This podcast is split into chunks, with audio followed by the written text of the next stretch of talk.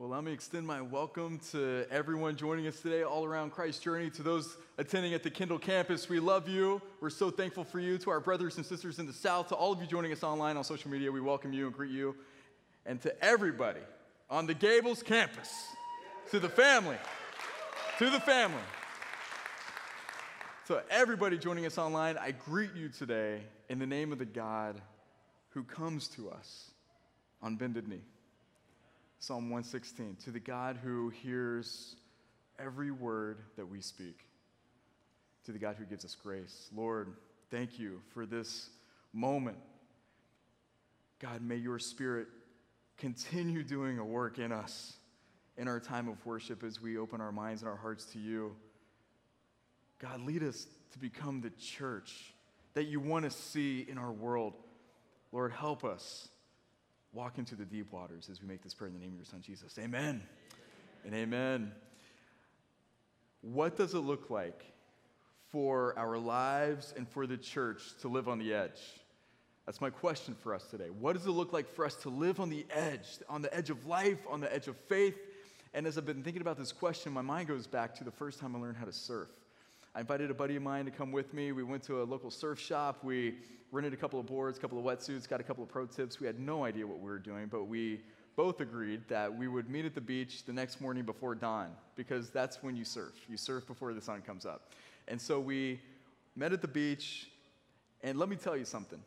If you've never walked out into the cold, deep, black, shark infested waters of the Pacific Ocean before the sun comes up, it's both awe inspiring and terrifying all at the same time. And we walked in about to our chest and we said, This is good. we tried, tried to get up on our board, we kind of stumbled around a little bit, and all of a sudden on the beach, we noticed this guy come on, come to the beach. He was tall, he was probably in his mid 50s, wasn't wearing a rented wetsuit, which typically means he, he knows what he's doing unlike us. And uh, when he got into the water, he started paddling right for us. And I looked at my friend Ben and I said, Do you know this guy? He said, No, and came right up to us, inches away from our board. And he looked at us both square in the eye. And he said, Guys, the waves are that way. no joke. We watched this guy turn his board go off toward the black horizon to the point where we could barely see him in the water. He was a speck in the water. We watched him turn his board to the beach, and he just started riding wave after wave. His waves ended where we were catching white water to the beach. And it was incredible. We'd never seen anything like this. We, we, never, we, we didn't know that you could ride a wave for as long as this guy did. And so I looked at my friend Ben and I said, Bro, the waves are that way. and so, with total fear and trepidation, I mean, we were shaking. We just decided to paddle out toward the black, black horizon and follow this guy.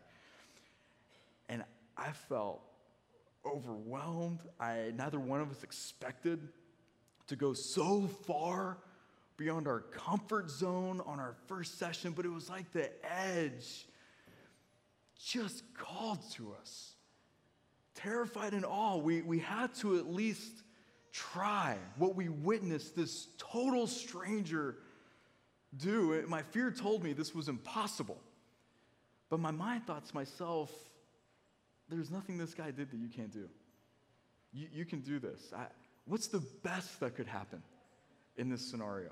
And so we paddled against all of our fears, against all of our instincts. We followed this stranger all the way out into the unknown. And we didn't know what to expect, but I got to tell you what, after a few tries, we actually stood up on the board and we rode a wave back to the beach for more than a quarter mile. I mean, it was, it was incredible. We later found out, my, my friend Ben and I, that the, the, the, the conditions that day, both in the sea and in the weather, created an event that happens once in a season that locals call Malibu. And we, we rode Malibu for over a quarter mile. It creates these unsustained wave breaks. And it was unbelievable. In fact, not only that, but once we got past the break out to the edge, we, we saw this pod of porpoises just float right by us. I mean, it was, it was amazing. It was this amazing moment of experiencing God's nature come alive. It was this amazing moment of experiencing something that we didn't know that we could do. And we experienced, quite honestly, more than we could have ever thought or imagined that morning because we chose to overcome our fear and follow this total stranger out to the edge. And man, as I reflect on that moment, I just think to myself, that's life with Jesus, isn't it? That's life with Jesus. If you don't know Jesus, he might feel like a stranger to you, but man, when you overcome your fear and follow this guy to the edge, something extraordinary happens. Extraordinary that you can't see from the beach. Life on the edge always leads us to adventure because that's what happens when you live on the edge. Life on the edge always leads to freedom. When I rode Malibu, I felt such a rush of freedom wash over me, riding this powerful force of nature, pushing me to the beach, nothing I could do to stop it. But also at the same time, I'm able to, to kind of harness it and I'm able to adjust to it and, and ride it. So it's not like it completely overtook me. I, I was able to participate in it. And I suppose that's why people love to surf. And I also suppose that's what happens when God's Holy Spirit power touches our finite lives. His power fills us, yet somehow in His mercy doesn't overwhelm us. His, his power takes away our pride without removing our sense of self. He removes our selfishness, but doesn't remove our autonomy. God provides His Spirit as a helper, not to manipulate us, not to lead us to think or do like a, like a robot, like whatever God wants us to think or do, but rather God gives us His Spirit to empower us, to lead us. True freedom is found when God's power and our life mysteriously come together. And we can't always control how that happens, but we can allow for it to happen when we take the first step towards surrender. Jesus said, If the Son sets you free, you are truly free. Free to live above the grind, free to live weightless to the gravitational pull of sin, bringing you down, free to move toward love, free to do justice in this world, free to show kindness. Jesus said the thief's purpose is to steal, kill, and destroy, but my purpose, Jesus says, my purpose is to give you a rich and satisfying life, fueled by Christ's freedom, by God's Spirit alive in you. You know, I believe that most of us didn't choose the hard, sour places that we experience in this life. Some of it results from what we do, but most of it doesn't. You know, I, most of us don't choose to get laid off. Most of us don't choose to get married and then want to see that end in divorce. Most of us didn't choose fatherlessness or motherlessness or didn't choose barrenness. We, we didn't choose singlehood, many of us. We, many of these things just, we find ourselves forced to grapple with them in this life. And it, it, it feels like when we do that we're kind of in these dead, unblooming places. And it takes me back to when I first visited Death Valley.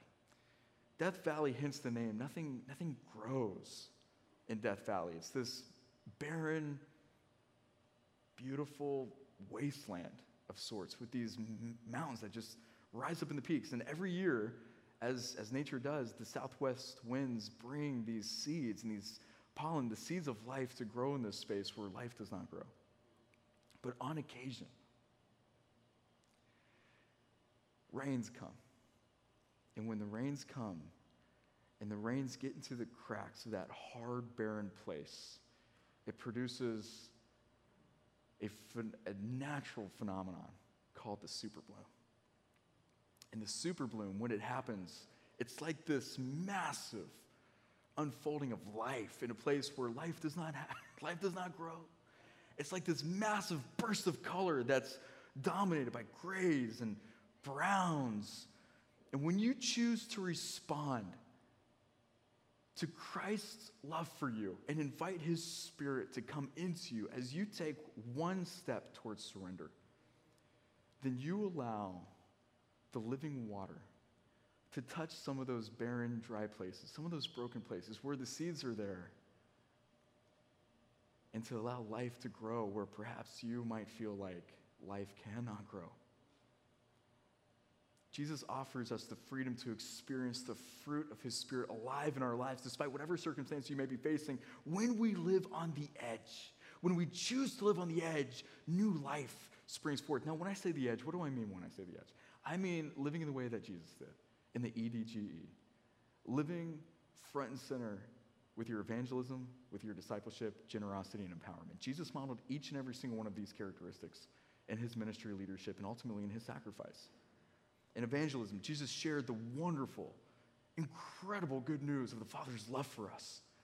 In generosity and discipleship, Jesus helped his followers grow in understanding in obedience to God's life producing word. In generosity, Jesus poured out his life for us, demonstrating what Jesus taught when he said it's better to give than to receive.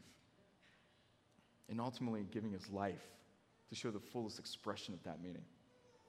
In empowerment, Jesus gave his followers the possibility to minister to others in his name, even speaking these, still to this day, at least for me, these unfathomable words found in the Gospel of John, where he said, Very truly, I tell you, whoever believes in me will do the works I have been doing, and they will do even greater things than these. Did you know that's in, that's in your Bible? that's in the Gospel of John? That with God's Spirit alive in you, that you have the potential to do even greater things than what Jesus did because now Jesus sits on the throne.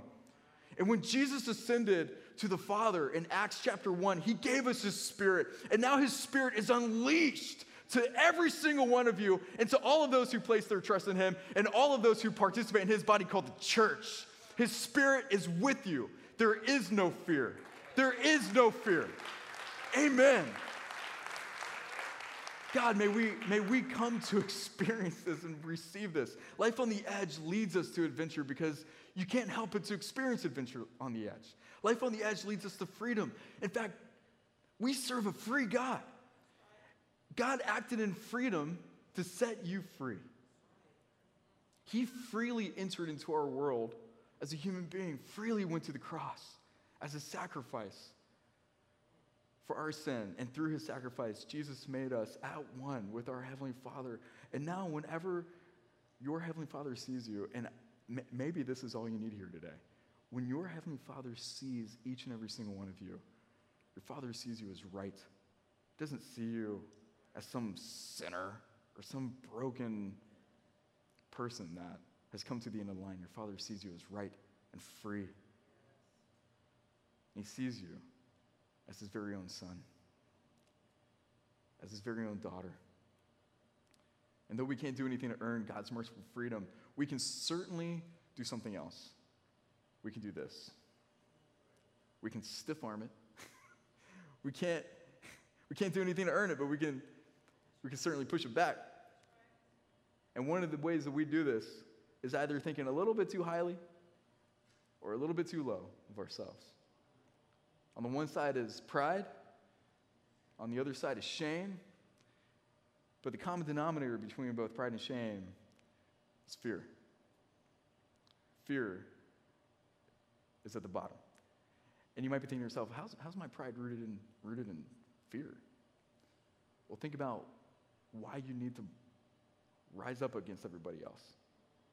Why you need to feel like yourself needs to be ahead of everybody else. Could it be if you really look in could it be that maybe you feel afraid of not being heard? You feel afraid of inferiority or feel afraid of not stepping in fully into who you are? Shame and pride are both sides of the fear coin. Fear robs you of your God given freedom. It's the opposite of God. If God is the source of your freedom, then fear originates from the one whom Jesus calls the father of lies. In fact, the Bible encourage us. I just think this is incredible. The Bible encourages not, not to fear 365 times. Do you think God's trying to tell us something? I think God's trying to tell us every day of every year do not fear. Choose life. Choose me. Choose freedom.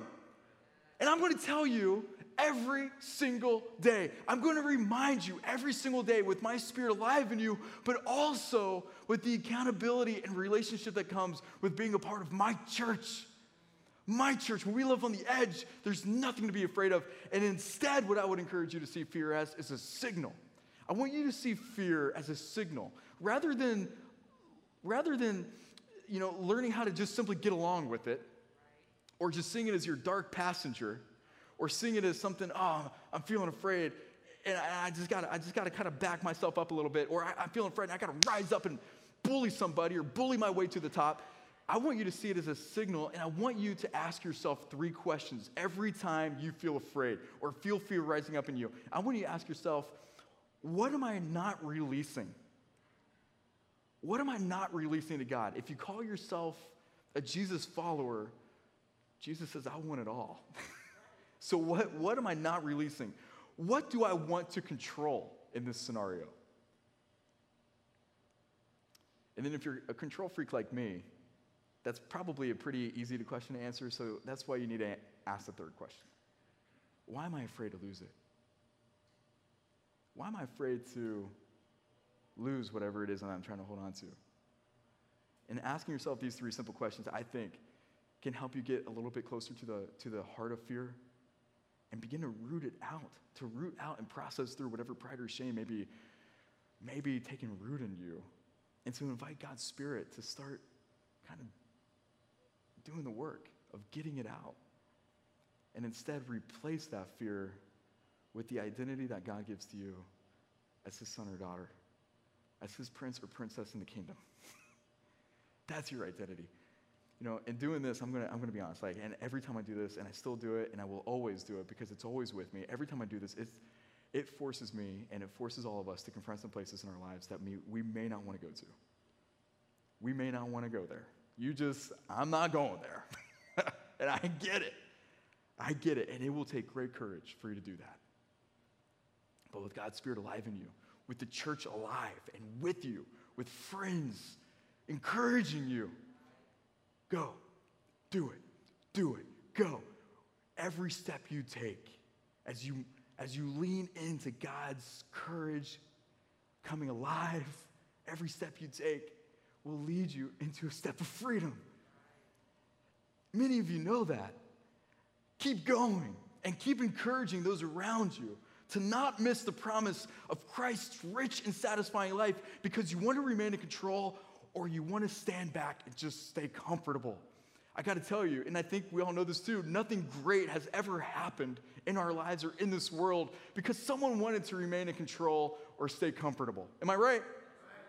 Nothing great's ever happened when you stay in control or when you stay comfortable. Jesus said if you cling to your life and life as you know it, however you define that for yourself with, with, with, the, with the shame, with the pride, with the fear, whatever that looks like for you, if you cling to that, then you're going to lose it. You might have some kind of relationship with Jesus, but you're going to lose for sure the rich and fullness of that promised satisfying life that He wants to give to you. But if you release it, then you will find every promise come true for you. Release to receive.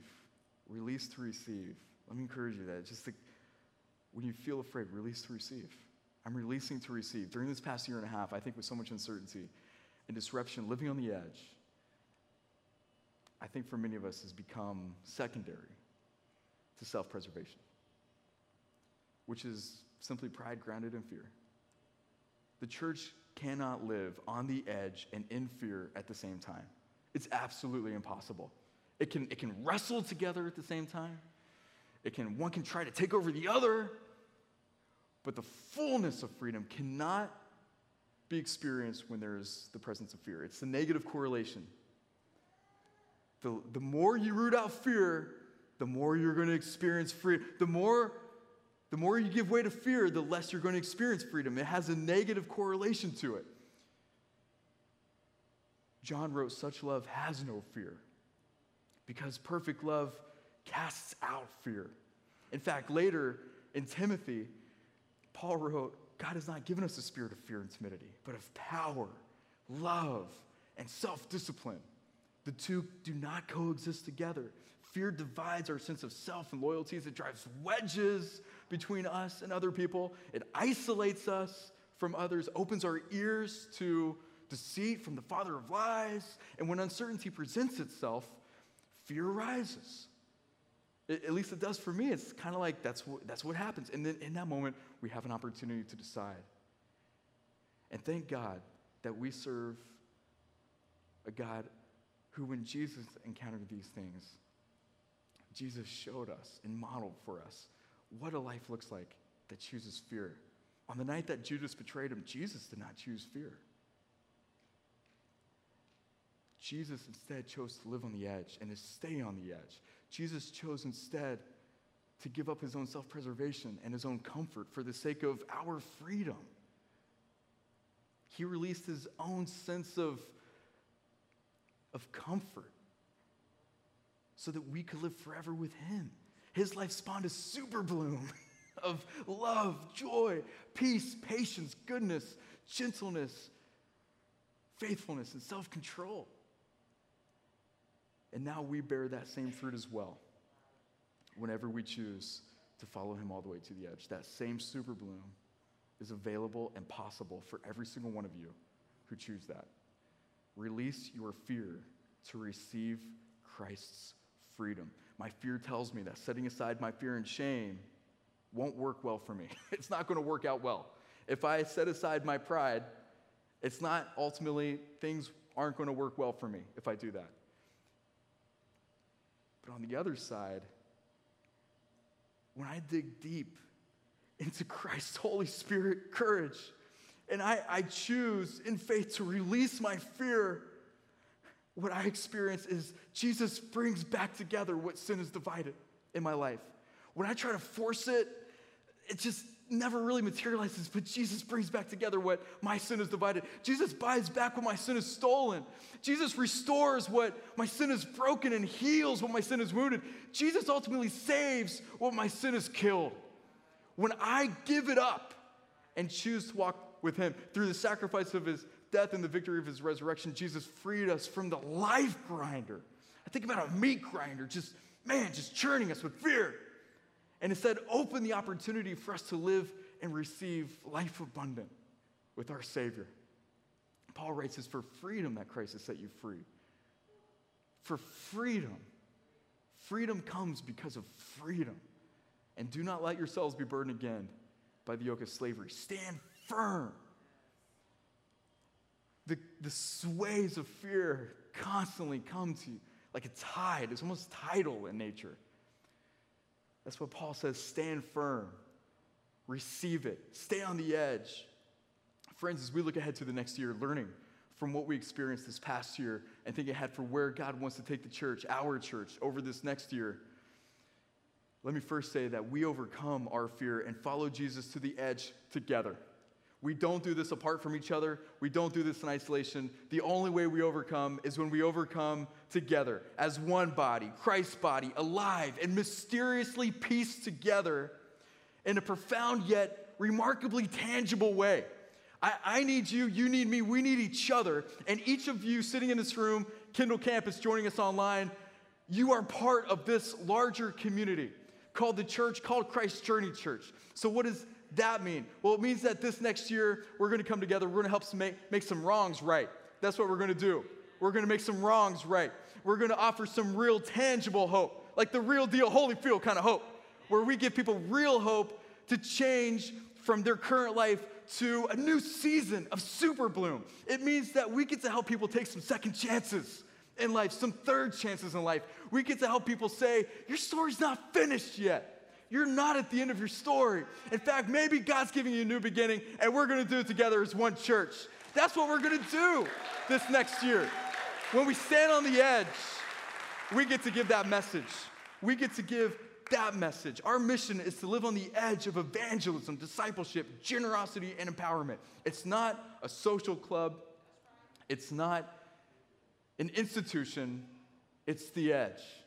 That's what the church is in communities and neighborhoods all around our county, all around our city, in communities even in Antigua, where a group of more than 20 people right now join us every single week to follow along and participate in the church. in other Central and South American countries where you have roots, people get to join in and become part of the church. Jesus wants to show off his power through each and every single one of you over this next year and for the rest of your life. And so let's release our fear to receive Christ's freedom. Jesus promises to do even greater things through each one of you. And he does so by enacting his rule through our church on his throne. I mean, this is, I'm not making this up. This is, this is in the Word of God. And in the same way that your heart does not exist apart from your body, for Jesus follower living on the edge cannot happen apart from your local church. In fact, there I say, and I've experienced this thousands of times in my years of pastoral ministry, the closer you get to the local church, the closer you get to getting involved in the local church, the more you feel free to say, when fear arises, I'm going to choose freedom, I'm going to choose Jesus, and I'm going to walk in faith. That's what happens when we stay connected together.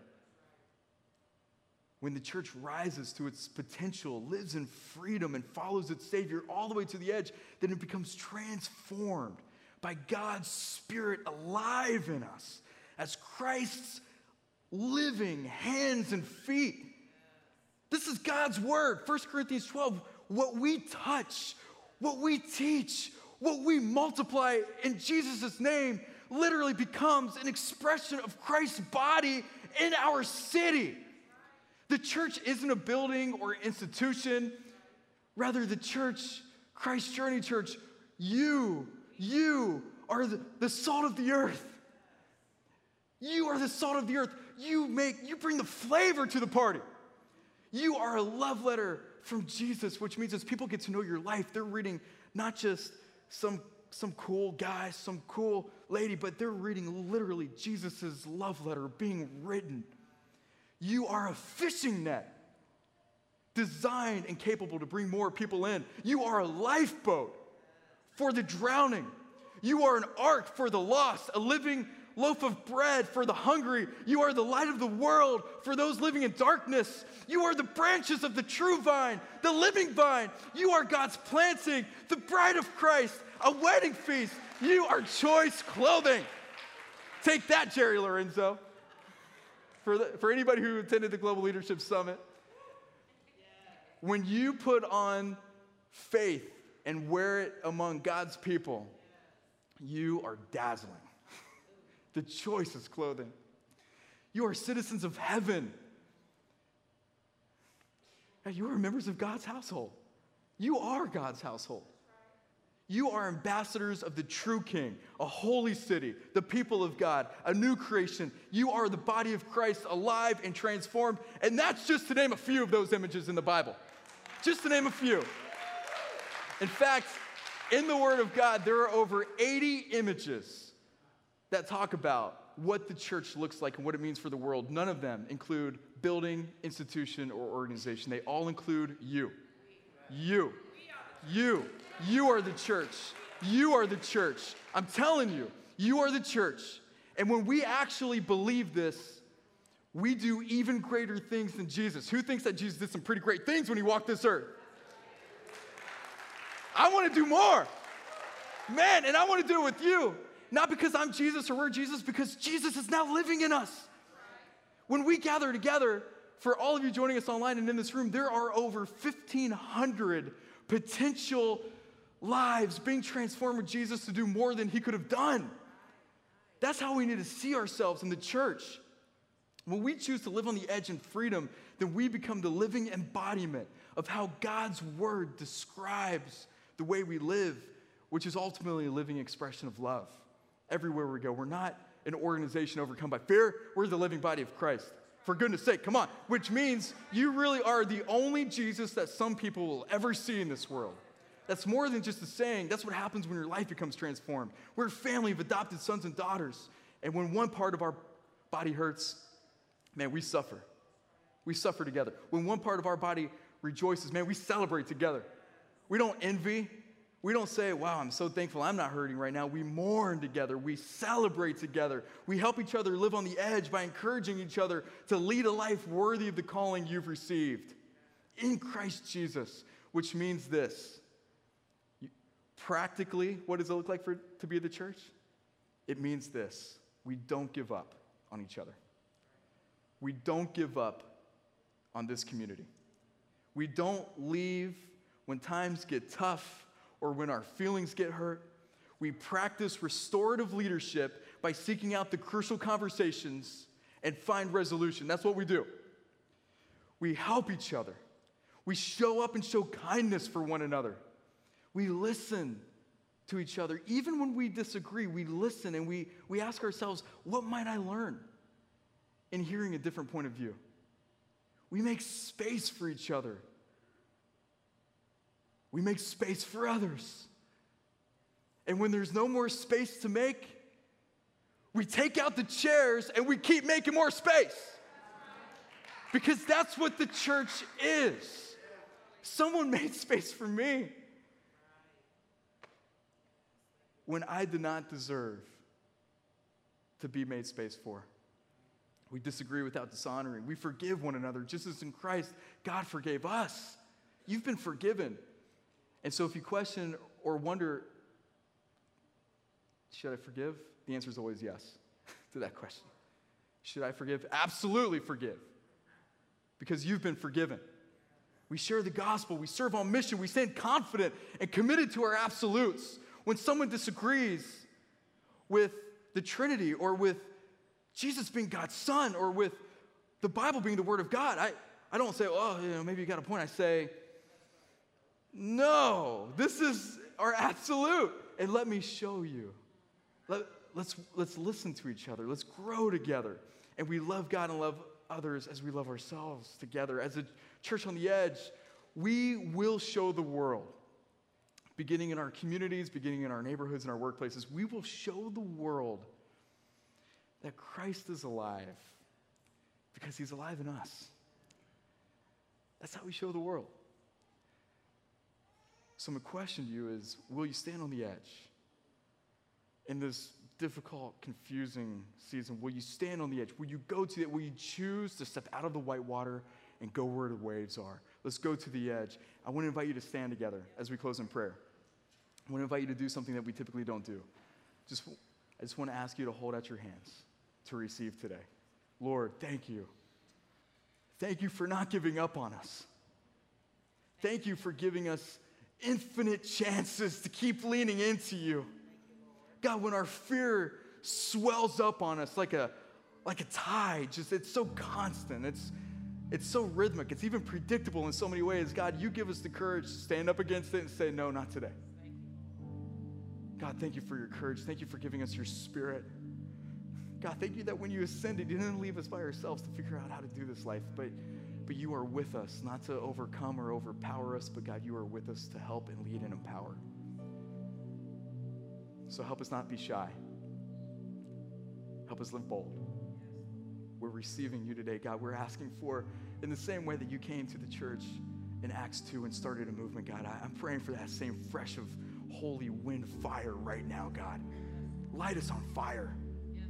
Light us on fire for your will, for to see your kingdom come in Miami as it is in heaven. God, we're asking for these things in the name of your son, Jesus. And God, I'm asking you to comfort us because it's not easy looking fear in the eye. It's not easy giving away our pride. We're confronting our shame. But Lord, you are so good and you know what we need, and you've given us this church to walk together. So help us take a step, help us surrender, help us help us move together. Help us become what, what you see for us as we make this prayer in your name. For those today who want to take their first step in Jesus with open hands to receive, I want to invite you to pray this prayer with me. God, today I'm stepping away from my fear and I'm stepping into freedom with you. I'm placing my trust, I'm choosing freely to place my trust in you, to receive what you did for me on the cross and the new life that you that you gave for us all and for me. I receive your spirit, I receive your forgiveness. And I'm in. Help me. God, as I take my first steps with you. If you prayed this prayer with me and would like to make your first step today with Christ, would you just simply raise your hand just to where I can see you?